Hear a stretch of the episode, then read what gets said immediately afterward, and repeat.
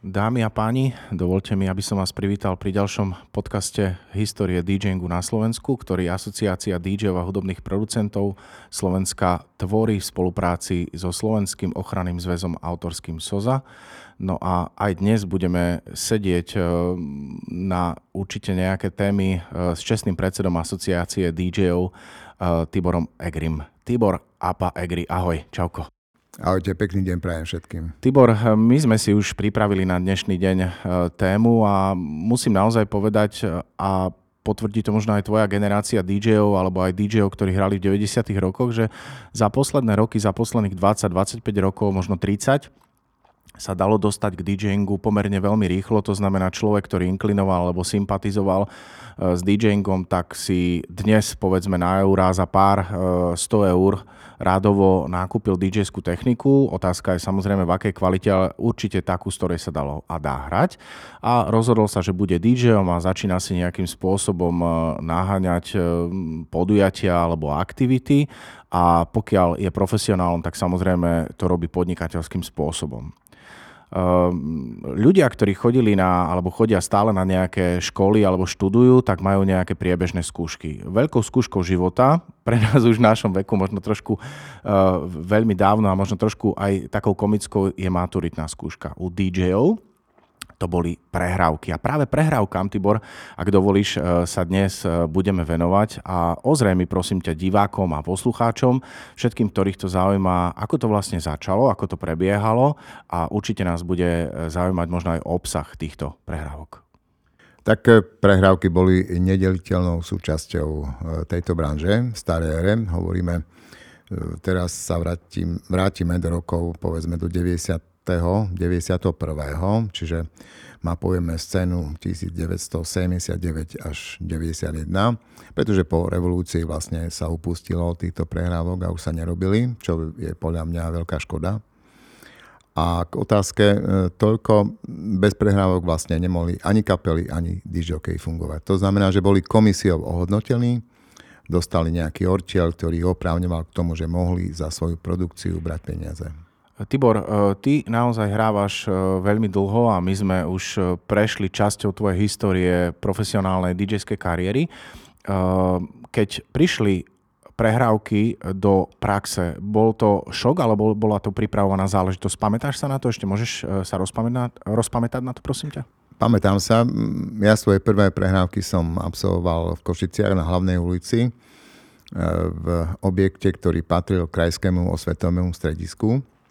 Teraz tam sídli maďarské veľvyslanectvo na hlavnej u nás a e, tam sa robili tieto prehrávky za účasti prehrávkovej komisie. Tá bola zložená stále z ľudí relevantných, ktorí v tom čase v kultúre niečo robili, poťažne znamenali. A boli tam aj herci, e, ktorí sledovali retorické danosti adeptov, to znamená nás, dižokejov.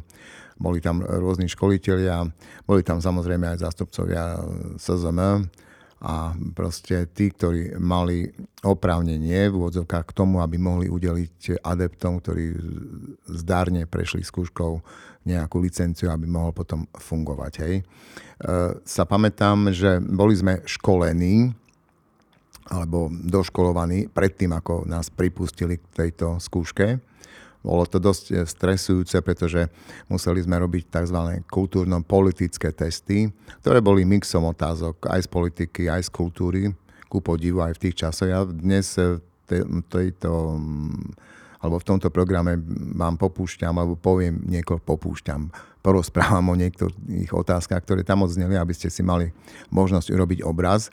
V tých eh, skorších časoch, to znamená eh, koncom 70. rokov, vlastne bolo to ďaleko tvrdšie. Mám tu pripravené pre vás otázky, dokonca 9 sérií je z roku 89, sú úplne aktuálne, to znamená jedna otázka, jedna odpoveď a prejdeme si viacero z týchto, aby ste si vlastne urobili obraz, o čom tu je. V 70. rokoch bolo veľa kolegov, ale aj skupín, ktorí na základe toho, že sa museli robiť prehrávky, aj ukončili činnosť. Proste nemali na to guráž aby prijali toto, čo od nás chcel vterajší establishment, to znamená vláda alebo tí ľudia, ktorí boli dosadení v kultúre a mali toto celé riadiť, pretože treba otvorene povedať, že všetko chceli mať pod kontrolou. To znamená, že ak ste pôsobili na masy a ten dižokej na masy pôsobil, tak mal by byť ideologicky správne nastavený. A toto sa dosahovalo tomu tak, že sa robili prehrávky. A tam vlastne, ak ste neprešli týmto sitom, tak ste mohli hrať doma vo svojej detskej izbe, ale nie verejne na verejnosti púšťať hudbu. Hej, čiže e, treba to e, chápať, že bolo to v kontexte doby, ale nakoľko teraz e, píšeme marec e, 22, tak e, ja by som bol úplne za to, aby sa zlepšila vôbec profesionalita DJingu ako disjokejov u nás na Slovensku, by som sa k tomu vrátil samozrejme bez politického balastu, ale čisto na odbornej úrovni. Ak by sme chceli ísť po odbornej stránke, museli by sme tých disjokejov školiť. Aj terajších, ak by chceli byť lepší. Hej? Lebo je to, z môjho pohľadu mám 65 rokov, ja to v každom podcaste poviem, koľko mám rokov, aby tí ľudia mi verili, že nie je tu nejaký 40-ročný muž, ktorý to rozpráva veci, ktoré nesúvisia s témou. To znamená, že ak ste si touto tortúrou prešli, čo nebolo, nebolo prechádzkou rúžovou záhradou, tak potom ste dostali svoju kategorizáciu, tá bola vlastne v troch formách alebo v troch fázach.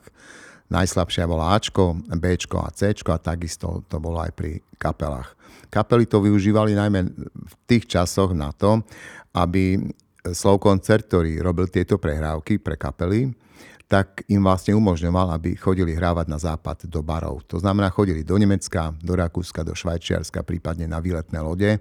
Tam bolo strašne veľa slovenských muzikantov, aj známe mená, možno by sa aj ľudia divili, ale je to tak a vlastne len cez tie prehrávky sa mohli dostať. Samozrejme mali aj zmluvu od partnera zo západu, že majú záujem o ich hranie, ale e, náš e, systém bol taký, že musel urobiť prehrávky aj zvon. Môžeme to chápať tak, že povedzme, keď išli nejakí hudobníci do zahraničia hrať, pretože predpokladám, že DJ do zahraničia hrávať chodili keď tak len v minimálnom množstve. Koncom 80 rokov už chodili. Áno. Aj z Košic máme taký prípad Vilo Sirmaj, uh-huh. ktorý roky hral vo Švajčiarsku. Miro Koloči, ktorý dodnes tam aj ostal žiť, takisto košický DJ, tam hrával dlhé, dlhé roky, čiže Uh, áno, aj DJ, aj kapely. Uh, môžem tomu rozumieť, alebo naši diváci a poslucháči tak, že povedzme tie prehrávky u tých uh, DJov a hudobníkov, ktorí mali v pláne vycestovať do zahraničia, mohli slúžiť aj na to, aby sa tá prehrávková komisia alebo establishment, ako si povedal, ano.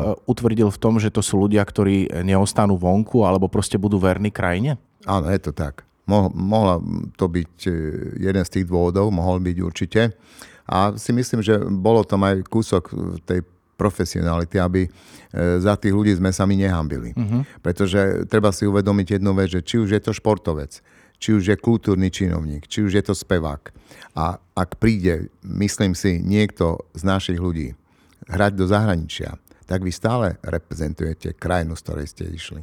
To znamená, že ak si to človek uvedomí, tak e, sa tomu zodpovedne postaví a potom reprezentuje. A vtedy je to úplne iný pohľad. Máte ďaleko väčšiu zodpovednosť za to, čo vy vonku robíte. Hej. Čiže e, je to aj pri kapelách, aj pri dižokejoch stále to isté a vlastne e, tie prehrávky slúžili si myslím, že aj na to, ale zase na druhej strane mali aj dosť značnú pridanú hodnotu v tom, že sme boli školení ľuďmi, ktorí nás niečo naučili.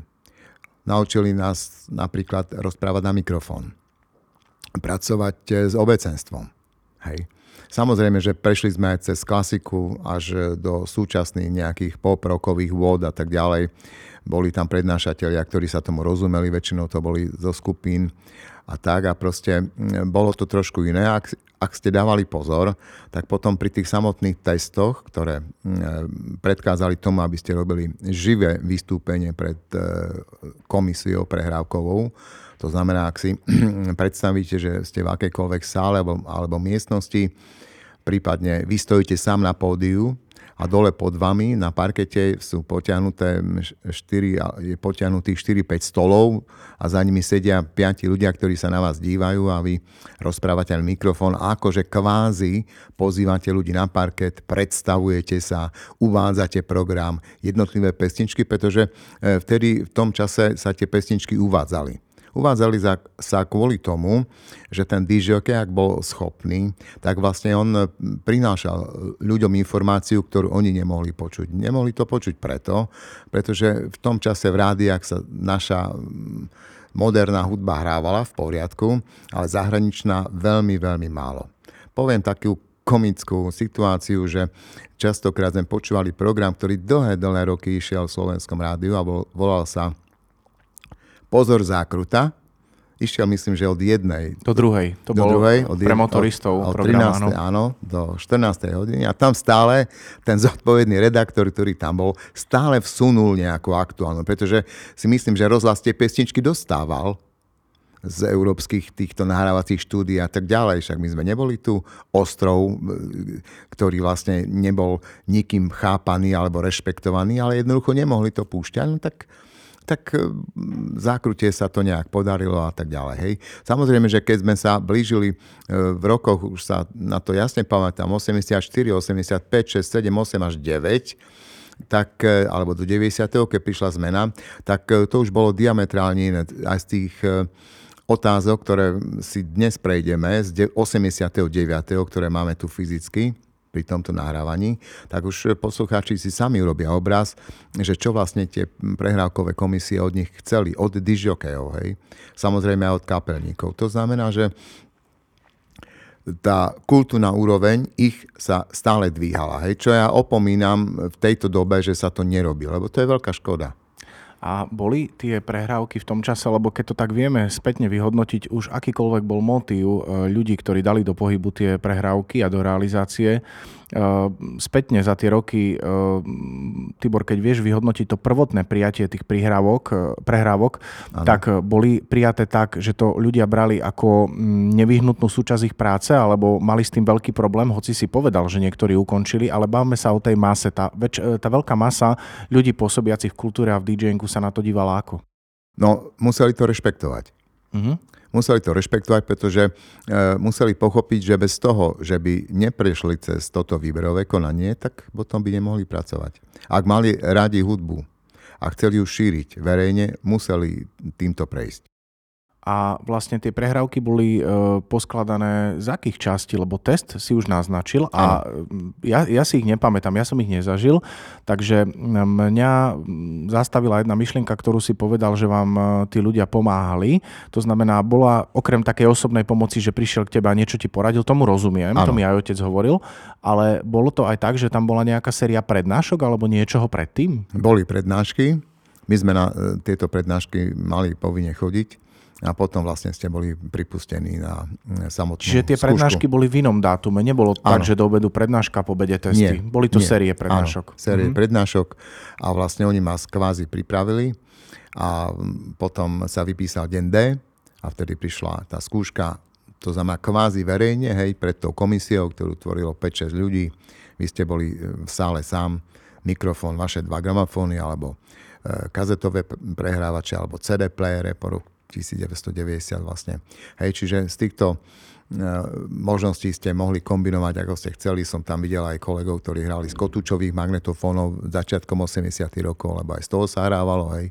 Mali urobené také e, malé kotúčiky a na jednom kotúčiku mal pesničku, to znamená, mali za sebou v kufri 100 to bolo 100 pesničiek a dva magnetofóny, jeden išiel druho, na druhom hľadal, pretáčal proste to boli ekvilibristické veci, ale taká bola realita. Hej. Nahrávali si to z rády, z maďarských, nemeckých, dekade, pašované veci proste. My sme si nahrávali pesničky, však to bolo v poriadku a, a nikto sa nad tým svojím spôsobom nepozastavoval, aj napriek tomu, že aj vtedy platil autorský zákon na tieto veci. Bola už aj slza, takže... Tibor, ja by som trošičku možno zastal pri tých nahrávkach, hoci e, priamo nesúvisia s prehrávkami, ale bolo dovolené, povedzme, a tolerované pustiť na diskotéke skladbu, ktorá bola nahratá z rádia, to znamená, jej kvalita bola nie ideálna ano. možno v strede skladby alebo niekde aj niečo rušivé, možno nejaký element reklamy alebo nejakého hovoreného slova. Bolo to tolerované, respektíve DJ v tom čase si tieto skladby upravovali alebo používali tieto, alebo vyhľadávali tie, ktoré boli zvukovo čisté? Vyhľadávali zvukovo čisté, pretože ak by to púšťal takýmto spôsobom, možno niekde na dedinskej zábave, áno, ale vo veľkých mestách e, toto sa nedialo. Uh-huh. To viem určite, to znamená, išli celku pesničky, Našťastie boli programy, kde ich púšťali v celej dĺžke, čiže aj keď si to nahrali z rádia a potom to večer použili, to som aj ja robil v začiatkoch. A nie, ja som sa Toto nevedel, aj ja. nevedel dostať k hudbe a k pesničkám, čiže my sme inú ani možnosť nemali. No a kým vlastne človek sa etabloval na tom trhu a tak ďalej, dostal sa možno trošku väčším peniažkom a niečo získal, tak ktorý začal kupovať tie platne a tak ďalej. Už potom sa to rozbehlo, ale ten prvotný základ bol áno z týchto stiahovaných vecí. To znamená, že ja v mojej praxi som sa nestretol s tým, že by som bol niekde na diskotéke a by zaznela pásáž, ktorej by bola Poptarisňa. Reklama, alebo nejaký jingle, alebo takéto veci, lebo to by bolo, to už chlapci pochopili všetci, že by to bolo trápne. Vráťme sa k tým prehrávkam, Tibor, keď e, si pamätáš, alebo naozaj ja vidím tie listy, ktoré máš pred sebou a určite ich začneme e, za chvíľočku rozoberať. E, z portfólia tých otázok, koľko bolo tých, ktoré boli politické, tých, ktoré boli možno nejaké sociálne a čisto také muzikánsko-hudobnícke, ktoré ozaj súviseli s tým core predmetom, ktorý sa týka DJ-ov a DJ-ského sveta a hrania. Jak sa, ako sa to dá rozdeliť? Zrejme to boli nejaké okruhy. Mám taký pocit, že mm, tie začiatky, to znamená začiatky skore 80. roky, 80, 81, 2, 3 a tak ďalej, možno, že tretina z otázok boli politického charakteru a zvyšok eh, už boli odborné, to znamená týkajúce sa terajšej kultúry, terajšieho popu a roku, ktorý bol v rámci Československej republiky, lebo sa bavíme o celočeskoslovenskom priestore. A boli tam veci, všeobecného takého kultúrneho rozhľadu. Hej. Tie otázky, ktoré som doniesol dnes, sú z roku 89. To znamená, máme 99, 2009, 2019, čiže 33 rokov staré otázky. Takže poslucháči, ktorí budú počúvať alebo počúvať tento podcast, tak si sami môžu urobiť otázky, vlastne e, svoj pohľad na to, že či to bolo dobré alebo nie. Tieto už sú viac menej bez politiky. Uh-huh. To znamená, že aj pri tých otázkach je zaujímavé, že ako sa lá, lámali ľady a vlastne ten e, komunistický systém kolaboval, tak potom aj tie otázky sa menili a boli ďaleko, by som povedal, erudovanejšie. Hej. Preskupovala sa tá dôležitosť na tú hudbu. tak. A tá doba sa menila aj v otázkach. Uh-huh. A presne to ma napadlo a ty si to naznačil, že na začiatku tých prehrávkových komisí boli ľudia, povedzme, e, z hereckého umenia, z nejakých kapiel, možno aj nejakí e, DJ, alebo ľudia z kultúry, možno aj nejakí politicky e, dosadení ľudia. No napriek tomu sa chcem opýtať, či aj to sa menilo, že tie prehrávkové komisie, vlastne povedzme na začiatku, keď to prišlo do našej krajiny a začalo sa to realizovať, e, či sa menili, to znamená, e, štartlo sa to v nejakom momente, boli tam nejakí ľudia, ktorí tam boli dosadení a potom sa časom tí ľudia menili, triedili, tak ako si naznačila aj s otázkami. Možno viac sa začal dávať dôraz na profesionálov ešte vyšších v DJingu, lebo možno aj na začiatku tam bol herec, ktorý bol fenomenálny, ano. ale ten DJom nemal čo dať okrem niektorých vecí, alebo aj mikrofónových záležitostí a podobne, tam im mohol dať veľmi veľa. Presne tak. Ale v konečnom dôsledku, e, či aj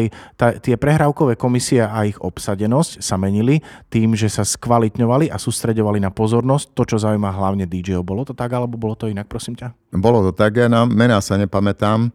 A akurát u nás v Košiciach e, pamätám e, pána Vuxtu, ktorý bol hudobník, pána Dadeja, ktorý bol skutočne odborný, takisto bol hudobným zameraním profesionálny človek. Ale ostatných týchto, ktorí tam boli prísediaci, ani neviem si predstaviť, kto to bol. Nakoniec paradoxné je, že po mojich úspechoch vlastne v rámci tohto DJingu, to znamená po veľmi úspešnom roku 88, keď som vyhral majstrovstva Slovenska, 89 Československa, tak som sa zúčastňoval už v tých rokoch vlastne týchto prehrávkových e, komisí. Dokonca som tam chodil kolegom na východnom Slovensku a na strede prednášať a potom sme ich vlastne skúšali. To znamená, že ja už som bol na tej druhej strane, by som povedal brehu, ale nikdy nikdy som sa neznížil k tomu, že by som tých mojich chlapcov, ktorí tam boli mladí, vytrasení, ponižoval alebo nejakým spôsobom im ubližoval.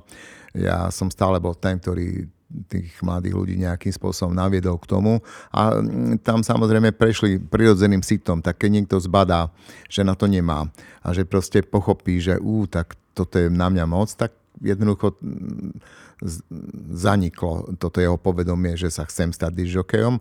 Tí, čo mali mm, pevný chrbát a mali e, o túto prácu záujem, tak tí to vydržali. Hej? A vlastne tie 90. roky po revolúcii, to znamená 91, 2, 3, 4, 5 a tak ďalej, už išli bez tohto, ale ku podivu v mojej praxi dodnes stretám týchto chlapcov, ktorí sú už zdatní chlapí, cez 50, 55 ročných dekade, úplnou náhodou po Slovenskej republike a je to nenormálne dobrý pocit pre mňa, keď neznámy človek, ktorého si ja nemôžem pamätať, na ulici sa k vám prihovorí, a povie, že ďakuje veľmi pekne, že akým spôsobom som im pomáhala, tak to je proste jedna úžasná vec a ja som na toto veľmi vďačný, s pokorou to prijímam aj píšný, pretože e, to znamená, že to semiačko sme zasiali dobre. A vlastne z týchto 80 rokov e, tá slovenská diskotéková scéna, ktorá od roku 80 do 89 neuveriteľným spôsobom expandovala, a vytvorila tu masu dižďokejov, jednu masu, pozor, kvalitných dižďokejov vo všetkých veľkých okresných mestách, nehovorím už o krajských alebo o Bratislave, vyprofilovala sa jedna vážna generácia, ktorá prešla týmto mm, prehrávkovým peklom a vlastne na sebe pracovala a tým pánom tú informáciu a tie vedomosti svoje odozdávala ďalej. A výsledok je ten, že vlastne e, tá krajina sa aj menila, pretože my sme menili kultúrne povedomie ľudí. To si povedzme na rovinu, že ten dižokej mal veľký vplyv na ten e, dav, najmä do roku 89, keď tých informácií nebolo tak, ako je to dnes. To znamená, že on bol nositeľom myšlienky a keď to kolegovia, chlapci pochopili, tak potom zistili, že to je veľmi príjemná vec, pretože ty ovládaš dáv. A v 90. rokoch e, samozrejme nástupom houseu a podobných vecí, kde sa zrýchlalo tempo a, a tak, tak e, prestalo sa moderovať, prestalo sa rozprávať, prešlo sa vlastne k rizo mixovanej produkcii. To znamená, že v kluboch vlastne už sa hrala takáto hudba, hej. Možno tým pánom vlastne, tým, že neboli ani prehrávky, tak toto moderovanie úplne zakrnelo, čo je veľká škoda. Hej, lebo vlastne bez hovorného slova aspoň treba, minimálne by som tých ľudí privítal. Hej, už nepoviem, že keď je koniec, už to je jedno, to vyplyne samo z podstaty veci, ale proste toto zmizlo. Ale to je v poriadku, to funguje všade vo svete, tak treba to rešpektovať. OK, ja si myslím, že dižokej, ktorý ovláda mikrofón a má poťažne mikrofónový hlas, má dar, ktorý ďaleko zvyšuje jeho efektivitu a jeho úspešnosť nehovorím, že to je iba môj príklad, pretože hlasovo zdatných dižokejov starých časov bolo enormné množstvo u nás. V každom veľkom meste boli proste dvaja, treja veľmi silní hráči, ktorí ťahali tí ostatní. Hej. A tí ostatní, ak to pochopili, tak sa ku ním zliadali. Ak nie, tak skončili. Tibor, uh, toto určite všetko je pravda a naozaj aj ja s tým súhlasím. V rámci prehrávok sa tí ľudia potom púšťali do terénu a do diskoték. Keď ano. už e, vlastne absolvovali toto všetko, tú tortúru, e, existoval v rámci krajiny možno aj nejaký kontrolný systém, kedy e, tí disjokej boli kontrolovaní, či povedzme tú formálnu skúšku robili na vysokej úrovni, ale či ten charakter ich práce to potvrdzuje, alebo unikajú niekde a už je to celé iné. Boli kontrolovaní v praxi v diskotékach alebo v kluboch?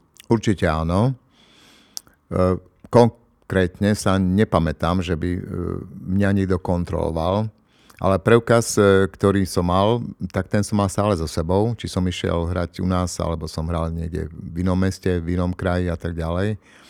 Skôr by som povedal, že e, vládla trošku taká väčšia benevolentnosť, najmä k tomu, čo sme hrali. Lebo my sme hrali niečo úplne iné, čo bolo v štátnom rádiu. To znamená, že oni tiež pochopili, že nemôžu nám šrubovať vlastne e, všetko, aby sme išli proste podľa vylinajkovaných nejakých schém, ale ten DJing mal svoje zákonitosti, aj tá diskotéka mala nejaký priebeh, to znamená, že začnem, privítam zvučka, pozývam na parket, jedna pesnička, druhá, do každej tretej stúpim, podpichnem, keď nejdu tancovať, halo, čo je, čo sa deje, hej. Proste takýmto spôsobom a výsledok buď sa dostavil, alebo sa nedostavil. Viac menej si myslím, že na diskotéky chodili e, kontrolovať najmä zložky, ktoré s kultúrou nemali spoločné nič. A oni prišli kontrolovať priebeh toho, čo sa tam deje. Uh-huh. Hej, pretože toto oni mali pod kontrolou. Hej. Nehovorím teraz o tajnej službe alebo neviem čo, ale určite boli, pretože mám o tom vedomosť, mám aj skúsenosť, viacnásobnú, ja ako osoba. To znamená, že určite sme boli kontrolovaní. Otázka je, či e, si zapýtal, či štát do toho vstupoval. Dovolím si tvrdiť, že bol benevolentný. Uh-huh. A mm, tým pádom si to už aj teraz pomenoval, že napriek tomu, aké boli skúšky, tak produkcia v klube na diskotéke mohla byť voľnejšia. Áno. Ale my sme sa bavili aj v iných podcastoch, aj mimo mikrofónu, že v rámci skúšok existovali aj takéto zadania, že treba robiť tematickú diskotéku. Áno. A to prosím ťa povedz poslucháčom a divákom, čo vlastne je, pretože v praxi tematická diskotéka sa dnes vyskytuje, ale je to podľa mňa dosť nudné, keď celú noc a milujem niektoré hudobné hviezdy sa hrá Madonna alebo Michael Jackson, lebo je to Michael Jackson Night, hej? Áno.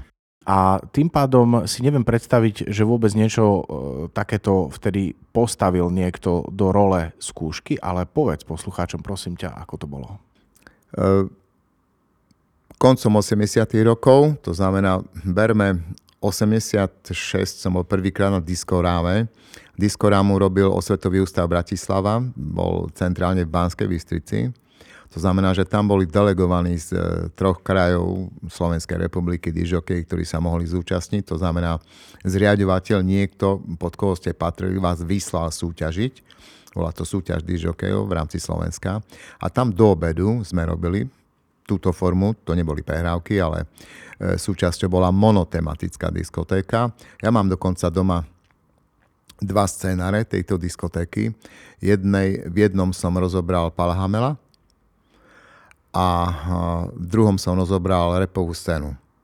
To znamená, že som tam hral Sugar Hill Gang, Grandmaster Flash a takéto veci a k tomu som mal vlastne pripravený e, pokec. Bol to, bola to klasická štvorka, na ľavej strane je vlastne hovorené slovo, na pravej strane bola pesnička alebo track, čo ste púšťali a vy ste vlastne komentovali ľuďom, ktorí sedia v sále, ktorí to nepoznali, o čom, o čom to je, čo tým chcel ten umelec povedať a tak ďalej. Hej. Neboli to parádové veci, to určite nie, ale boli súčasťou vlastne diskorámy, čiže toto sme absolvovali do obedu a potom večer vlastne sme boli hodení davu v Dome kultúry v Banskej Bystrici, tam bola veľká sála, dodnes je nefunkčný, žiaľ už teraz si myslím, to je škoda. A bolo tam 500 ľudí a vlastne e, uvádzala to, sa pamätám, Emma Tekeliová, uh-huh. raz jednu diskorámu a boli ste hodení do vody s tým, že mali ste tých ľudí zabaviť. Bola tam samozrejme aj komisia, teda porota, nazvem radšej porota, je to také príjemnejšie. A v jednej z tých porod bol legendárny český dížokej a redaktor, neskôr šéf redaktor časopisu Melodie Jaromír Tuma. Uh-huh. Z Košic bol potom básnik napríklad Štefan Mojzes a, a tak ďalej. To znamená, boli tam takíto ľudia, ktorí vlastne nejakým spôsobom zhodnotili a niekto si staďal, odtiaľ, pardon, po slovensky pekne odtiaľ aj cenu víťaz, za víťazstvo odniesol. Aj tak mne sa to vtedy podarilo. V 86. som bol prvýkrát, 88, lebo raz za dva roky sa robila diskoráma. To znamená, už na 88. už som prišiel pripravený, lepšie, ako reprezentant e, Košického F klubu, ktorý patril pod veterínu, Vysokú školu veterinárskú SZM. To znamená, že tam som vyhral vlastne a E, tým pádom sa tak e, trošku mi rozšírili obzory. Hej. Čiže tá monotematická diskotéka bola iba na týchto formách, ale bežne sme ju nepoužívali. Uh-huh.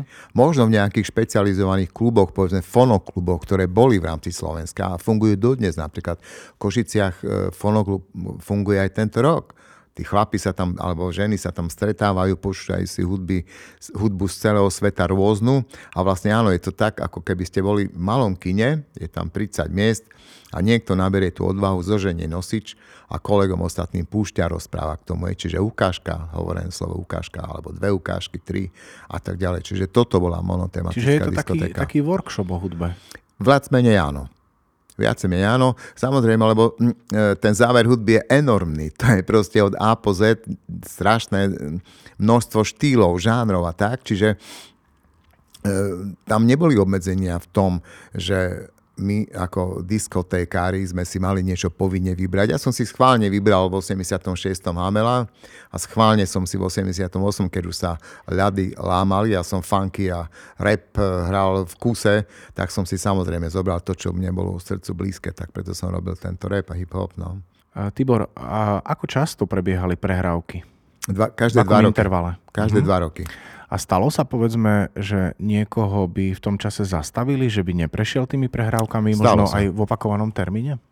V opakovanom to už neviem, ale stalo sa. A dôvody boli aké? Nezvládol test, alebo nebol politicky pozitívny, alebo aký bol problém? Keď si pamätáš, samozrejme. Áno. Myslím si, že ku podivu títo ľudia, ktorí to hodnotili, tak hodnotili to komplexne. To znamená, keď niekde niekto nezabral, tak mu to priťažilo mohol povedzme v priamom uvádzaní programu byť ďaleko lepšie ako v tej e, monotematickej diskotéke, hej. Čiže keď mu zrátali body, tak to v konečnom dôsledku to HB Ačko dostal, ktoré malo, tuším, hodnotu e, dvoch hodín vo výške 60 eur. Hej. Uh-huh. Ačko bolo, myslím, že 60, Bčko bolo 80 a Cčko najvyššia rada bola 120. 120 korún československých teda za dve hodiny hrania. Aj. Čiže keď som išiel hore do FK, tak eh, bolo hrania 4 hodiny, čiže som dostal 240 hrubom. Uh-huh.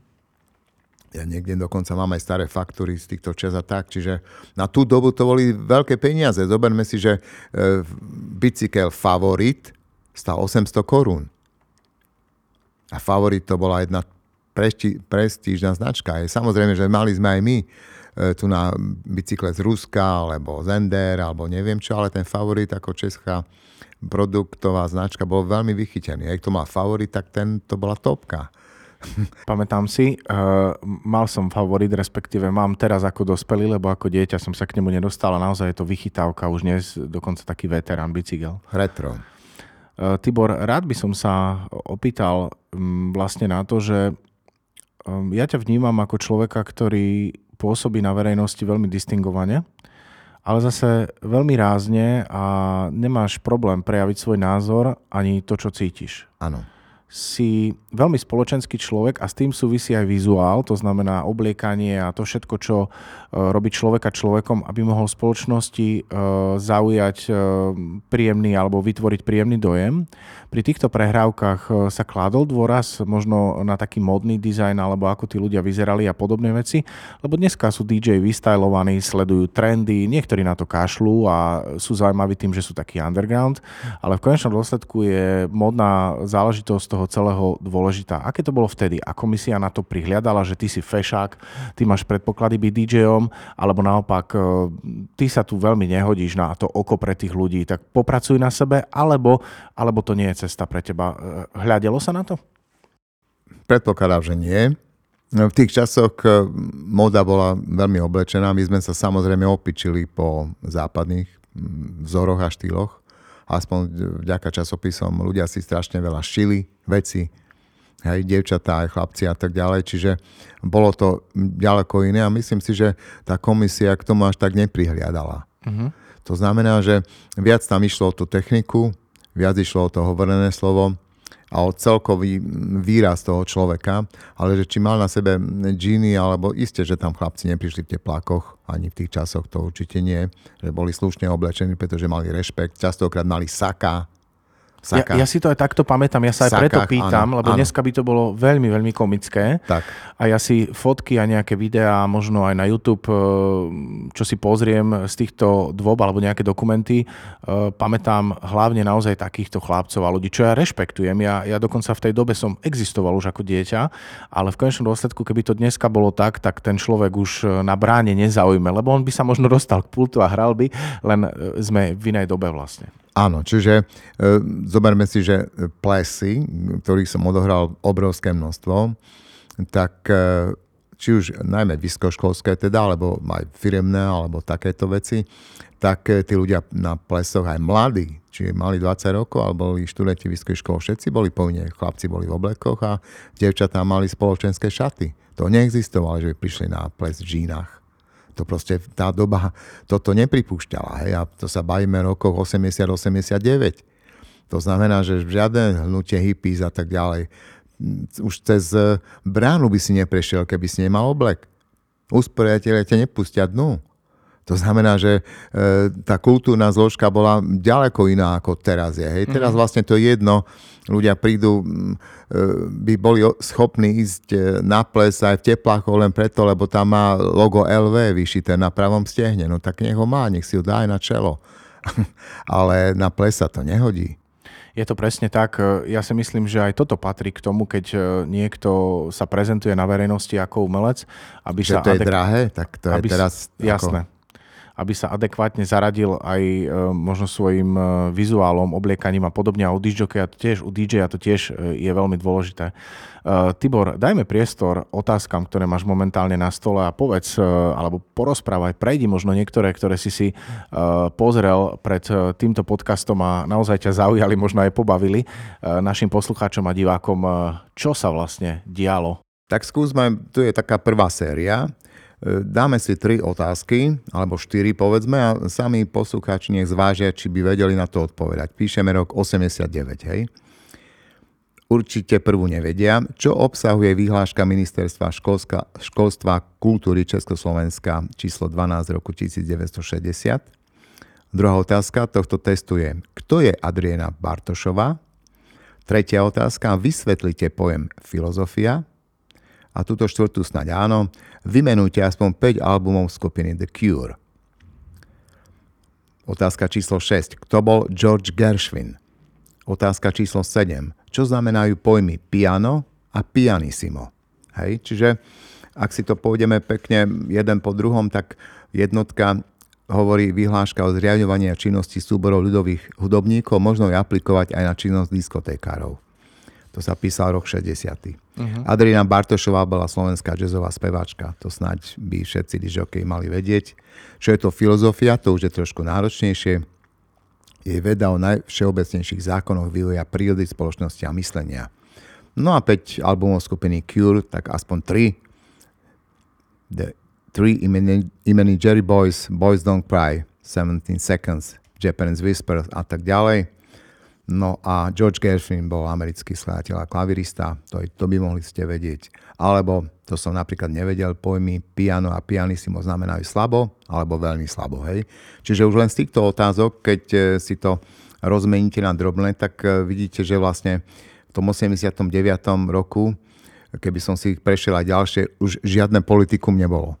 Už to bolo o odbornosti. Už to bolo pre všetkých náročné. To znamená, že tí ľudia mali by mať aj nejaký e, všeobecný pohľad na spoločnosť a na kultúru ako takú. Hej. Teraz pozrieme niekoľko otázok z druhej série. Vymenujte niekoľko titulov platní Brusa Springsteena. Kto je Charles Aznavour? Akú hudbu interpretuje Zuzana Homolová? Čo znamená pojem finále? Aké bolo poradie na prvých troch miestach autorskej súťaže na Bratislavskej líre 89. Hej? A tu sú odpovede. Charles Aznavour je francúzsky interpret šansónov, pôvodná Armén, úžasný spevák a herec Zuzana Homolová, folková interpretka a upravovateľka ľudových balát. Autorská súťaž Bratislavská líra, Richard Müller, aj ty, Jan Baláš a Boris Filan Fangogovo ucho boli prví traja a skupina Žentor Promilujem celou noc finále napríklad, čo to znamená, je to posledná rozhodujúca časť niečoho, zároveň znamená aj záverečnú časť skladby. Hej. A ešte zaujímavá otázka, tá prvá. Kto dáva súhlas na zriadenie diskotékára, 89 píšeme rok, súhlas na zriadenie diskotékára dáva na základe žiadosti zriadovateľa príslušný okresný národný výbor. V Bratislave je to príslušný obvodný národný výbor. Čiže toto len dokumentuje to, o čom sa my tu bavíme, že vlastne všetci sme boli pod kontrolou. To znamená, keď okresný úrad mal ti dať povolenie, tak si musel robiť skúšky. Keď si neurobil, povolenie si nedostal. Bodka.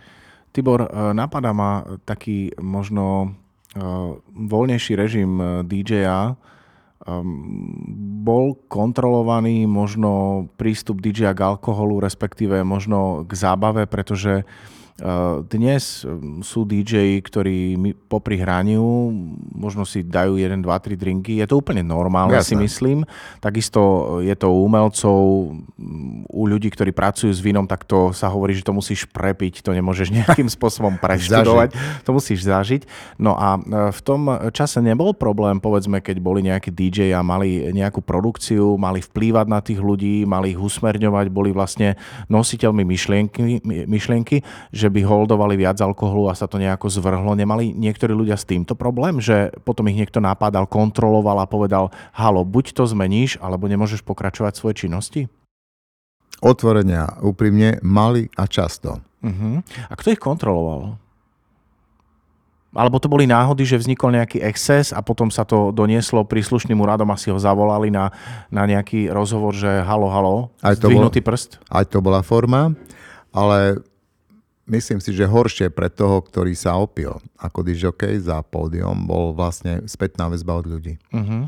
A vy, keď to je dodnes určite. A vy, keď ste si to pokazili, tak bolo veľmi ťažké sa naprávať. To znamená, e, bolo nežiadúce, aby na konci štvorhodinovej diskotékovej produkcie poťažne, keď hralo sa už v nočných baroch, lebo koncom 90. rokov už sa hrávalo aj v nočných baroch ako diskotéky, tak e, bolo nežiaduce, že ten hráč bol skolabovaný za pultom a hral za neho technik. Uh-huh. To znamená, že niekto dohrával ten večer. Hej. To väčšinou u tých, e, ktorí boli top, tak to sa nestávalo. My sme si mohli vypiť družne, keď sme hrali nejaké veľké plesové akcie, kde, sa nás, e, kde sme sa zišli 4 a 5 hráči a sme si to rozdelili ten večer. Samozrejme, že sme si dali, ale ja sa nepamätám s kolegou z tej špičky, ktorí boli, že by som videl niekoho opitého na produkcii. To určite, to proste, e, to renome, čo e, si si vybudoval, by si zničil za jednu, za dve noci. To neexistuje. Samozrejme, nemôžem povedať o dedinských diskotékach, aj tie som hrával, tak tam ako alkohol tiekol potokom. Ide o to, že človek e, koľko vydržal, nemyslím, čo sa týka množstva alkoholu, ale či vydržal ten tlak, lebo každý si s vami chcel dať, hej, zahraš tú pesničku, urobíš niečo. Vieš, som tu dnes frajerkou a jej by som chcel robiť radosť. Ten elán by som poprosil, dalo by sa to. A čo, tak dá si jeden, e, za jeden, jeden rumíček, alebo čo donesiem, hej. A proste toto a na vás toto útočili, pretože nebol internet. Vy ste to buď tú pesničku v kufri mali, alebo ste nemali. To sa nedalo stiahnuť z YouTube, ten nebol. Hej, čiže e, ten tlak na dižokeja bol ďaleko väčší, aby nejakým spôsobom zmekol a potom, keď to nevydržal, tak bol problém. No. Ako skončili prehrávky? To znamená, čo sa stalo, že zrazu prestali byť, alebo bolo to nejaké také mm, kompaktne plynulé, alebo zo dňa na deň to prestalo, že už, už to nebude? Mne uh, utkvel v pamäti jeden dátum a to bol rok 89. koncom roka a e, som konzultoval túto vec aj s človekom, ktorý takisto sa zúčastí týchto podcastov, pretože mi to slúbil. Je síce odo mňa mladší, od 10 rokov, Radomeša, z Prešova, hudobný publicista, ktorý chodí do Markízy a tak ďalej. Dlhé roky robil v gramofónovej branži, dokonca je to môj bývalý kolega z Univerzalu, Universal Music. A on mi povedal, že v 89. vo Svíte sme robili prehrávky. Ja som tam bol dokonca predseda komisie prehrávkovej a v tom čase už vypukla revolúcia a som sa tam dostal do sporu s pánom, ktorý zastupoval Krajské svetové stredisko a prerušil som tie diskotéky, pretože som tie prehrávky, pretože som vyzval kolegov, aby vo svite sme vyšli na ulicu, aby sme išli strajkovať. Ja som na toto zabudol, toto mi pripomenul uh, Radko Meša, že toto som tam spravil, hej, už ako majster republiky, hore dolu, všetko som myslel, že zožeriem všetku mudro sveta a tak ďalej. Nabral som odvahu a proste, čiže bolo to také zvláštne a keď sa to zmenilo, tá doba po 90. roku, tak vlastne aj od týchto prehrávok sa upustilo. Ja neviem, kedy to bol presne rok, 91, možno, neviem. Jasné. Ale sa to zmenilo a už sa to nerobí. Čiže už je tomu skutočne veľmi dlho a stále tvrdím, že je to škoda. Pre mladých ľudí je to škoda, pretože ďaleko im by to dalo viac. Dnes by sme to robili ďaleko inak, sofistikovane. Dnes by bola dôležitá to, ako ty vystupuješ, aký, aký imič, aká energia z teba ide, ako rozprávaš, ako s davom komunikuješ. Proste dnes ďaleko iné atribúty by sa dali použiť a ten DJing by sa ďaleko zmenil. Hej? Lebo niekedy, e, keď chodím po týchto všelijakých podnikoch sa pozrieť, tak to je čisté zúfalstvo. Občas je mi z toho aj zlé. No žiaľ, aj na firemných akciách, keď sa tam striedam s niekým a tak, tak to je trošku nepríjemné. Hej. No žiaľ Bohu, nemajú školu, nemajú pána a žiaľ Bohu, najväčší problém, nie pokory. Tibor, uh ja ani neviem, ako by sme mohli lepšie zakončiť uh, tento podcast, ako možno nejakým uh, posolstvom do budúcna. Čiže ak dovolíš, uh, ďakujem ti veľmi pekne, ďakujem Tiborovi Apa Egrimu uh, za tento podcast o histórii slovenského DJingu, ktorý sa dnes preniesol ďalším dielom. Ďakujeme ti. A ďakujem všetkým, A... že ste to vydržali s nami. Chcel by som samozrejme všetkých pozvať na počúvanie podcastov, ktoré si pre vás pripravuje Asociácia DJov a hudobných producentov Slovenska v spolupráci so Slovenským ochranným zväzom autorským SOZA.